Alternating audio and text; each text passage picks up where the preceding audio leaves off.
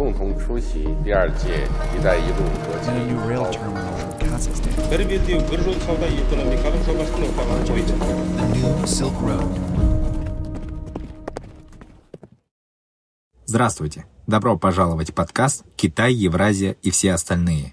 Подкаст о поясе и пути, больших играх и другой геополитике. Я ведущий Руслан Изимов.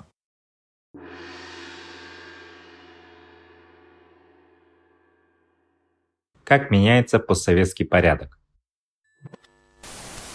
22 год начался очень турбулентно, и как и для Казахстана, так и для Украины, так и для всего постсоветского пространства.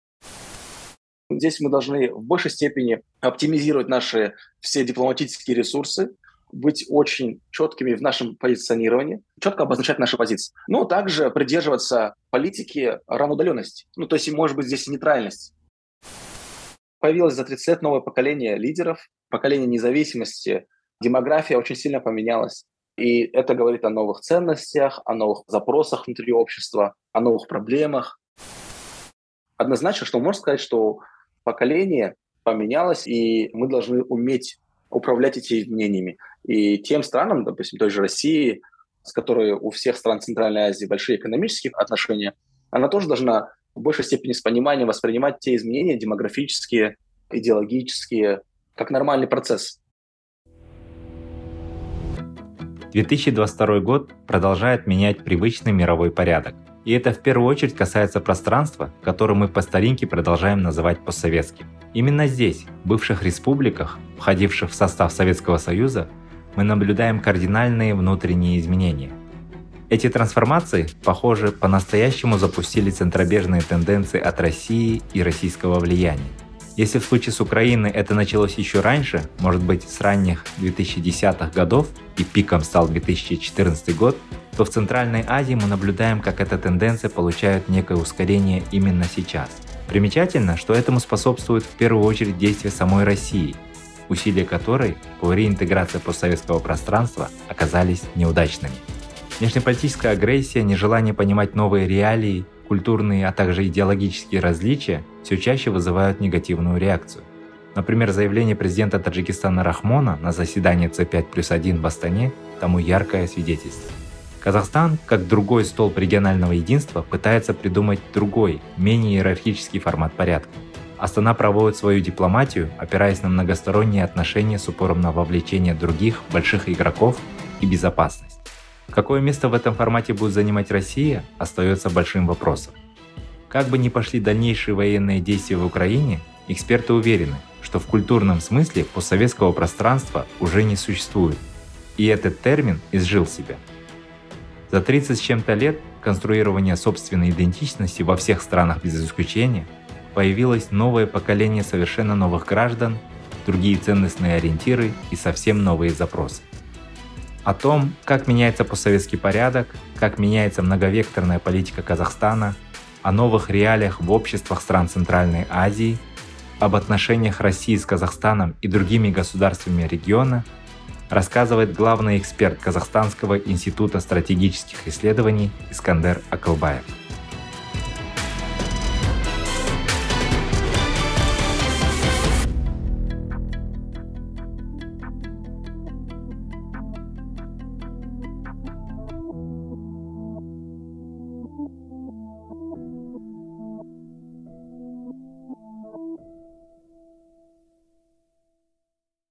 Меня зовут Искандер Акылбаев, я главный эксперт Казахстанского института стратегических исследований.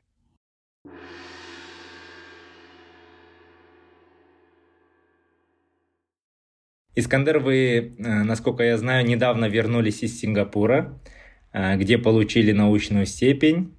В то же время вы сравнительно недавно писали статью о дипломатической ценности и медиаторстве средних держав. Расскажите нам об этой концепции и какие другие примеры средних держав могут быть нам полезны? Какие уроки может дать нам тот же Сингапур, на котором мы опирались когда-то в качестве модели географического хаба и мягкой акватории? Руслан, большое спасибо. Я думаю, сама идея средних стран или средних малых стран и ее, их дипломатия, она довольно не новая вещь. Данной дипломатии, как вы знаете, придерживались все страны, которые по сути своей географии, по истории находится между крупными державами. И это может относиться к Казахстану, это может относиться как раз-таки к Узбекистану, это может относиться к Монголии с ее политикой третьего соседа, это может также относиться и к Сингапуру, и к Австралии. А данная концепция, она как раз-таки а, давала определенную гибкость малым и средним странам более-менее на общих равноудаленно работать, э, взаимодействовать э, с более крупными державами.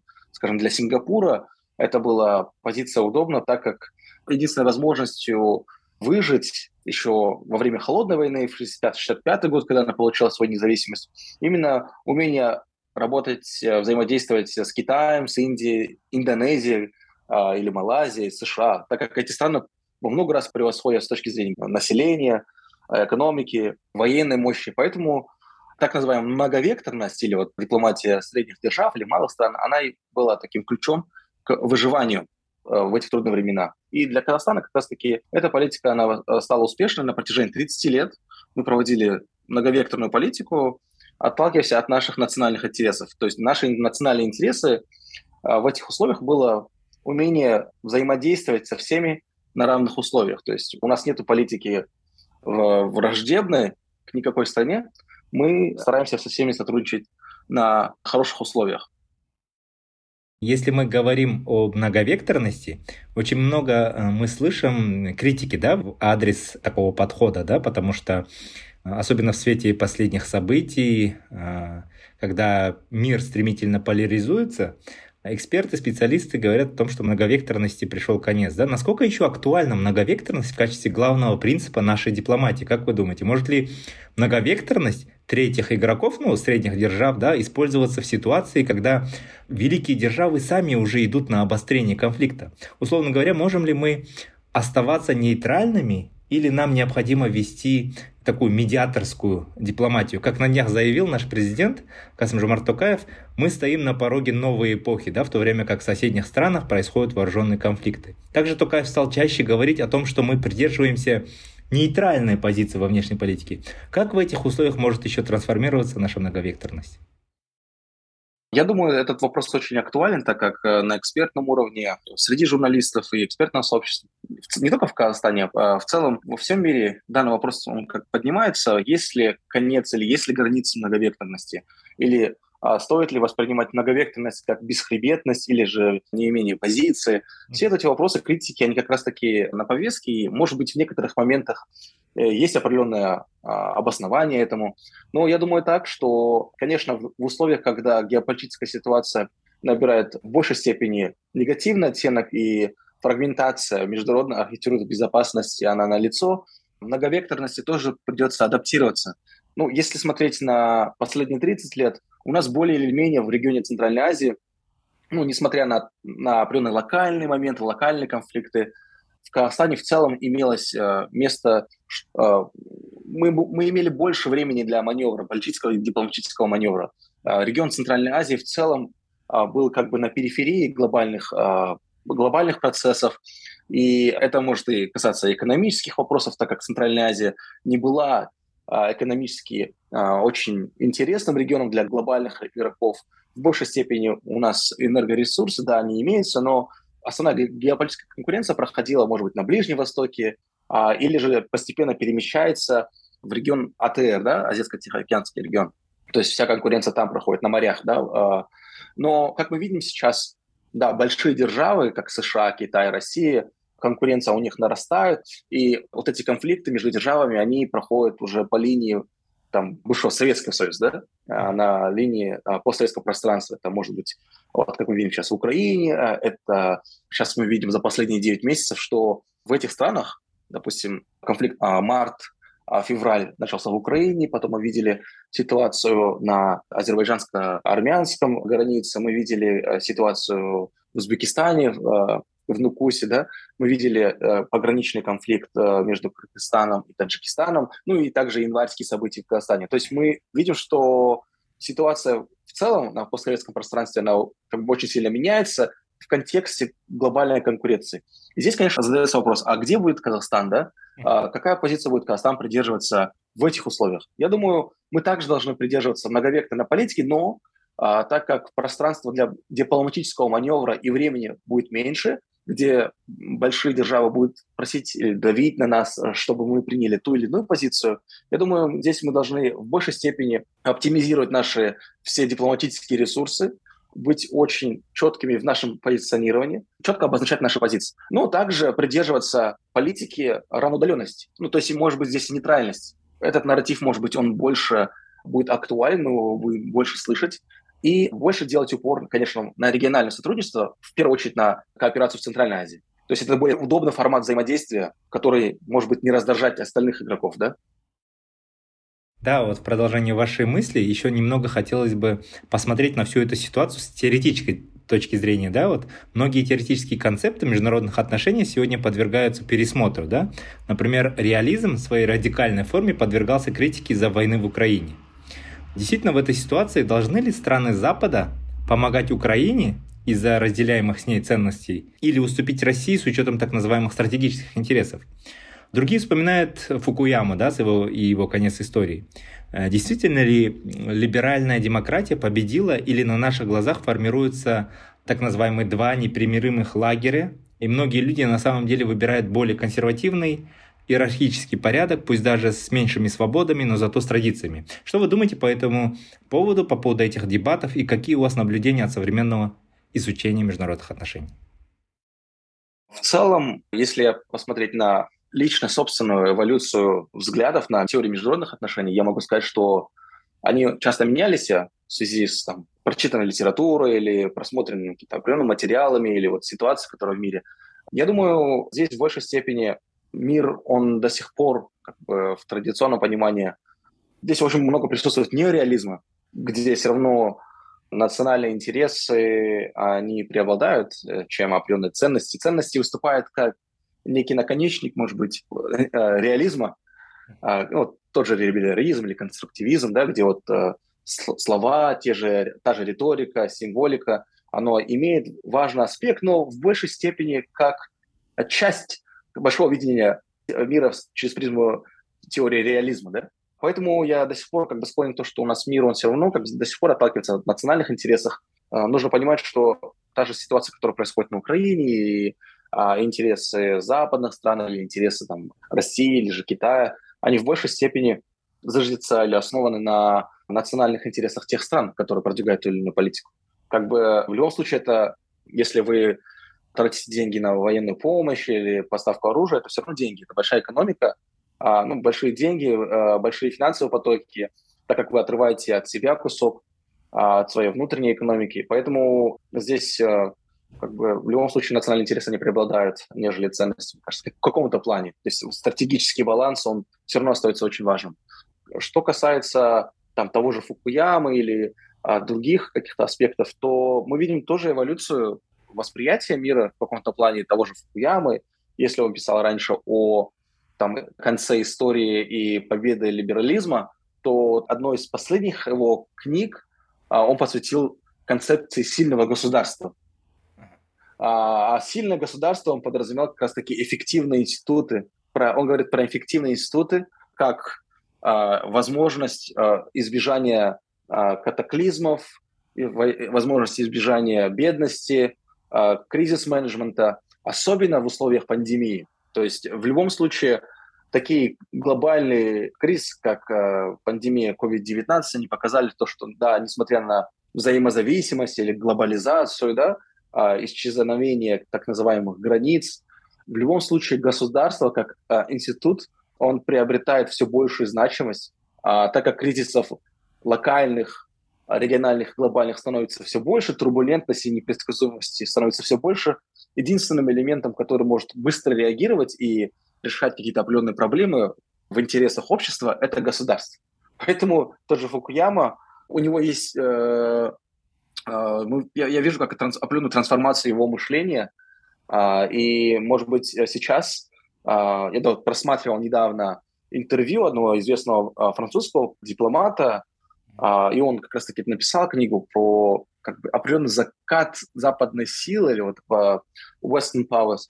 И, ну, конечно, про это давно уже говорится, но в целом то, что подъем, допустим, той же Азии а, в лице Китая, Индии, Южной Кореи, Тайваня, да, то есть в, в процессах экономических, политических, то, что в большей степени население сейчас проживает в Азии, основные финансовые центры находятся в Азии, человеческий капитал находится в Азии, основные крупные города, мегаполисы находятся в Азии.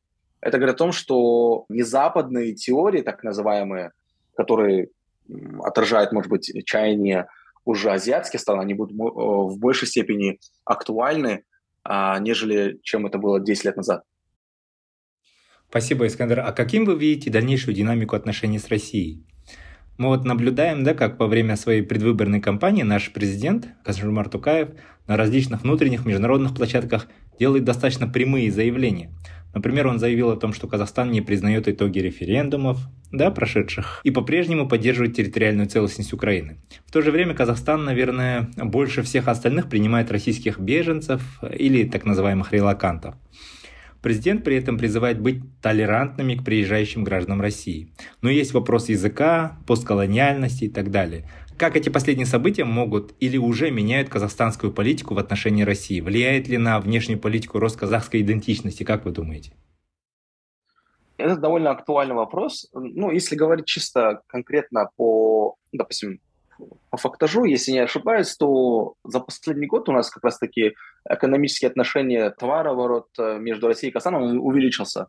Uh-huh. Он составил примерно за прошлый год 25 миллиардов долларов, а в этом году он может как раз-таки уже, уже составлять 18 миллиардов долларов, а, то это только вот за не до конца, уже за 10 месяцев, да?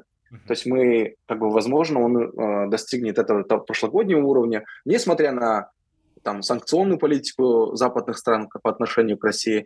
То есть мы должны понимать, что э, в любом случае география э, ну, в 7 тысяч километров э, граница с Россией, она очень много что означает для нас, и экономически э, мы э, также находимся в Евразийском экономическом союзе. Э, насколько это э, экономически выгодно, это другой вопрос, но в любом случае контакты на уровне межрегионального сотрудничества, они имеются, и географически мы не имеем другого выхода, как не сотрудничать. Другой вопрос на дипломатическом уровне. Наша позиция, она была последовательная, если честно сейчас сказать. Если там отслеживать с 2014 года, мы также были последовательны в наших высказываниях, а, не признавая присоединение Крыма. В этом плане мы а, делаем отсылку как раз-таки на а, международное право, и президент, выступая на экономическом форуме в Петербурге, он так как раз-таки и говорил, что международное право и понятие вот на самоопределение, они э, находятся сейчас в кризисе, и здесь э, имеется определенная угроза, то, что если, окей, мы будем э, следовать вопросу э, тем, тематики самоопределения, то в мире появится 500 или 600 стран, да? То есть это произойдет определенный кризис. Поэтому мы, пользуясь этой логикой, не признали и а, Косово, также и э, Южную Осетию, и вопрос Тайваня у нас также а, стоит аналогичный, как и по квазигосударственным объединениям, как в ЛНР, ДНР. То есть мы здесь довольно последовательны. Как бы это отвечает нашим национальным интересам.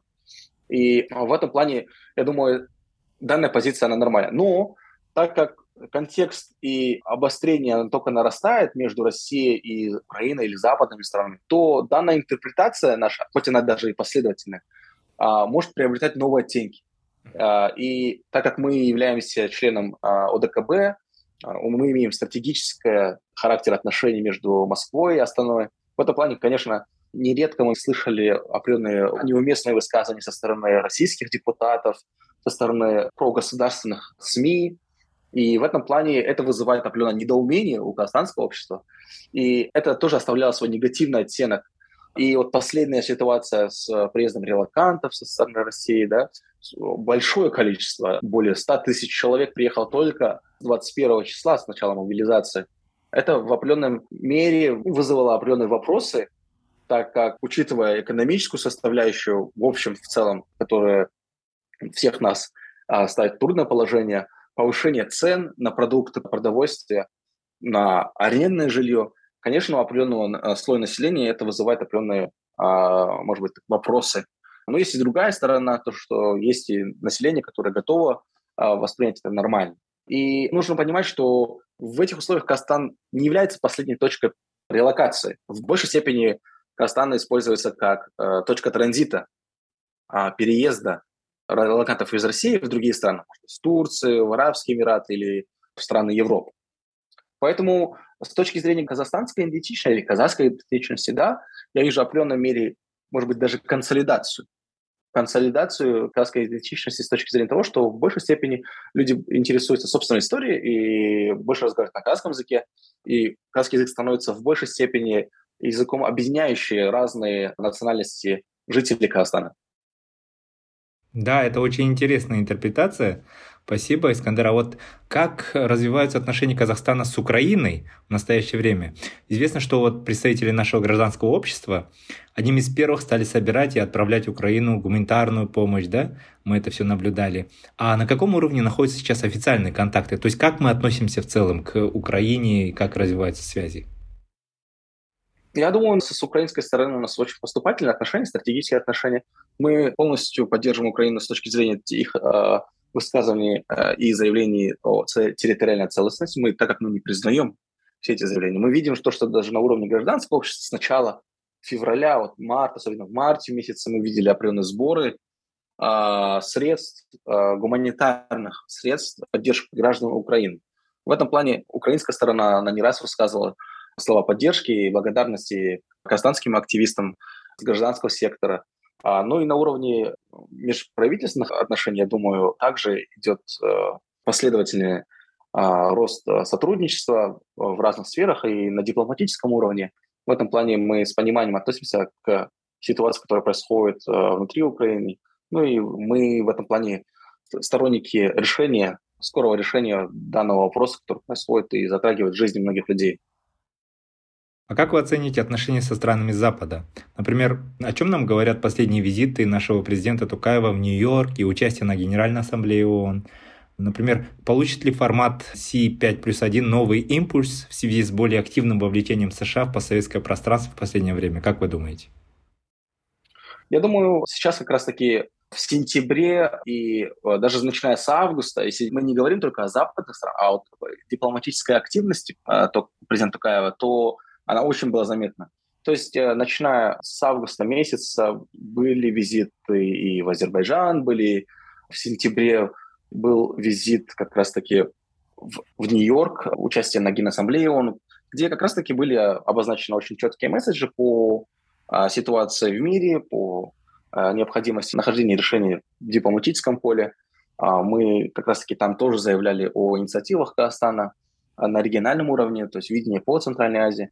А, после вы знаете, что э, очень много было а, ивентов, мероприятий, связанных с э, съездом э, лидеров мировых религий. Приезжали представители раз, различных религиозных течений, исламские организации, христианские, буддийские, синтоистские, еврейские, представители ортодоксальной церкви. А также очень знаковое событие было выступление представителя Папы Римского, Фрэнсиса, и это вызвало тоже определенный международный резонанс именно те месседжи, которые а, Папа Римский высказал здесь о важности Казахстана на международной арене, они как бы довольно а, символичны и очень важны. Может быть, здесь мы можем говорить о конструктивизме, да, нежели о реализме, так как а, Папа Римский, он как раз-таки имеет очень сильное влияние на уровне восприятия людей, да, построения их мировоззрения о а, нынешней ситуации, необходимости диалога во всем мире. И здесь роль Казахстана как приглашающая сторона, а она была подчеркнута. Второй момент то, что после этого уже были, был приезд Си Цзиньпиня, uh-huh. а, уже в октябре месяце, после, что очень было важно, если посмотреть на и те месседжи, которые как раз-таки представитель Си Цзиньпин а, высказывал о важности двустороннего и многостороннего сотрудничества Китая с Казахстаном и Центральной Азией. И было подчеркнуто важность территориальной целостности и суверенитета Казахстана, что очень символично в этих условиях геополитической турбулентности. И визит Си Цзиньпиня, он был как раз-таки первым визитом после пандемии COVID-19. И после как раз-таки был ШОС, саммит ШОС в Самарканде, где также лидеры центральноазиатских стран, лидеры Индии, Пакистана, Турции, а, они собрались а, в Узбекистане обсудить как раз-таки повестку региональной безопасности и сотрудничества. Плюс также был саммит СВМДА, он проходил а, в Казахстане. На полях этого саммита прошел встреча с нового формата C5 плюс 1 а, между Россией и странами Центральной Азии. Ну, если посмотреть на контекст, то очень было много встреч, очень много было визитов э, руководства Казахстана не только на Западе, но и э, очень много лидеров приезжало в Казахстан. Но если говорить конкретно о формате C5 плюс 1, то, как мы знаем, их очень много. Япония плюс Центральная Азия, Южная Корея плюс Центральная Азия, Индия плюс, плюс Центральная Азия, Европейский Союз плюс Центральная Азия, США плюс Центральная Азия, Китай плюс Центральная Азия и последний формат Россия плюс Центральная Азия. Все вот эти форматы были в какой-то определенный момент были толчками для э, большего а, осмысления, кто мы есть как регион Центральной Азии. И, как мы видели, были разные попытки регионального сотрудничества в Центральной Азии, но они из-за виду внутренних и региональных вопросов никогда не реализовывались. И сейчас мы видим, что даже недавно последняя четвертая встреча консультативная встреча лидеров стран Центральной Азии в Челпонате, она имела тоже очень важный характер, именно в более-менее нащупывании точек соприкосновения, а, где и куда мы движемся, куда мы движемся как регион, какие у нас проблемы и возможности. В этом плане как раз-таки вот эти C5 плюс 1, это будет это китайское направление, а, которое довольно очень перспективное, дает также дополнительный импульс региону в большей степени наладить а, вопрос сотрудничества, да, то есть, может быть, экономическо-торгового здесь. Как раз вы затронули очень важную тему, тему регионального сотрудничества в Центральной Азии. Как в целом вы видите будущий постсоветский порядок? Мы уже сегодня да, живем в условиях больших изменений привычного уклада. Как может измениться ситуация в краткосрочной среднесрочной перспективе, на ваш взгляд? Например, как будет меняться роль и влияние России здесь, в нашем регионе? То, о чем говорил на днях Эмамали Рахмон, как раз у нас в Астане а, вызвало оживленные а, дискуссии. О чем все это нам говорит, как вы думаете? Я думаю, 22 год начался очень турбулентно, и как и для Казахстана, так и для Украины, так и для всего постсоветского пространства. Мы видим то, что старые проблемы, которые существовали в регионе, или вот тлеющий конфликт, они вновь приобрели свою актуальность. И все-таки я думаю, то, что даже несмотря на то, что Советский Союз распался 30 лет назад, но де-факто полную дезинтеграцию в какой-то мере он начал, вот последний, может быть, этап дезинтеграции он начинается именно сейчас. И я думаю, то, что для постсоветского пространства, может быть, этот термин как-то неуместен после 30 лет, потому что уже у каждой страны есть своя какая-то внешнеполитическая идентичность, они определяют себя уже с точки зрения, там, может быть, Центральной Азии или Евразии, а, может быть, Европы, да, или вот э, Южного Кавказа, термин постсоветский, он не слишком может быть вместе, но если говорить о регионе как отсылке э, в бывшем республике Советского Союза, то я могу сказать, что появилось за 30 лет новое поколение лидеров, поколение независимости, демография очень сильно поменялась. И это говорит о новых ценностях, о новых запросах внутри общества, о новых проблемах. И общественный договор, который существовал, может быть, 30 лет назад, именно в советской реалии, он очень сильно поменялся. У каждой страны на постсоветском пространстве имеется своя политическая, экономическая, культурная модель. И здесь э, очень трудно говорить о каких-то определенных объединительных факторах.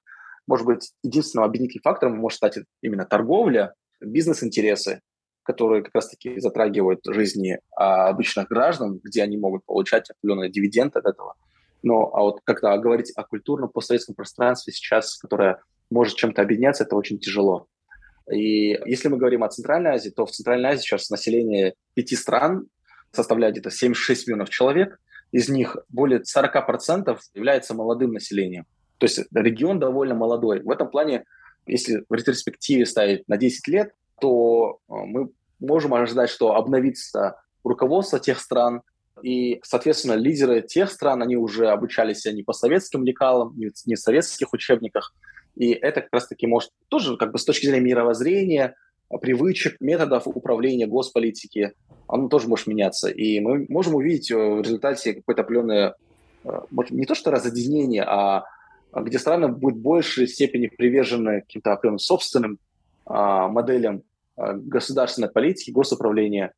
А, и в этом плане что-то это может как-то раз-таки для некоторых стран может сказать, сказаться негативно, для каких-то стран сказаться позитивно – а, пока еще мы точно не можем сказать. Но однозначно, что можно сказать, что поколение поменялось, и мы должны уметь управлять этими изменениями. И тем странам, допустим, той же России, с которой у всех стран Центральной Азии большие экономические отношения, она тоже должна в большей степени с пониманием воспринимать те изменения демографические, идеологические, как нормальный процесс. То есть даже на информационном поле мы видим, что запрос на казахскоязычную контент в сфере, там, не знаю, тоже музыки, образования, он растет. И в этом плане это нормальный процесс, который будет вносить свои коррективы в, ну, в той же идеологической или информационной политике. Стратегически, да, стратегически, так как география, она влияет, экономически мы, Казахстан дальше будет продолжать иметь а, важные отношения с Россией, с Китаем и с странами Центральной Азии. Но во внутренней политике, конечно, будут изменения с учетом демографических а, изменений и ожиданий внутри населения.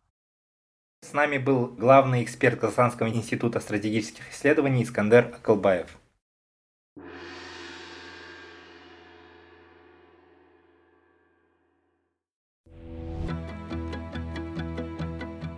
Все эпизоды нашего подкаста вы сможете найти на подкастинговых платформах Apple, Google подкасты, Spotify, Amazon, Яндекс.Музыка и другие.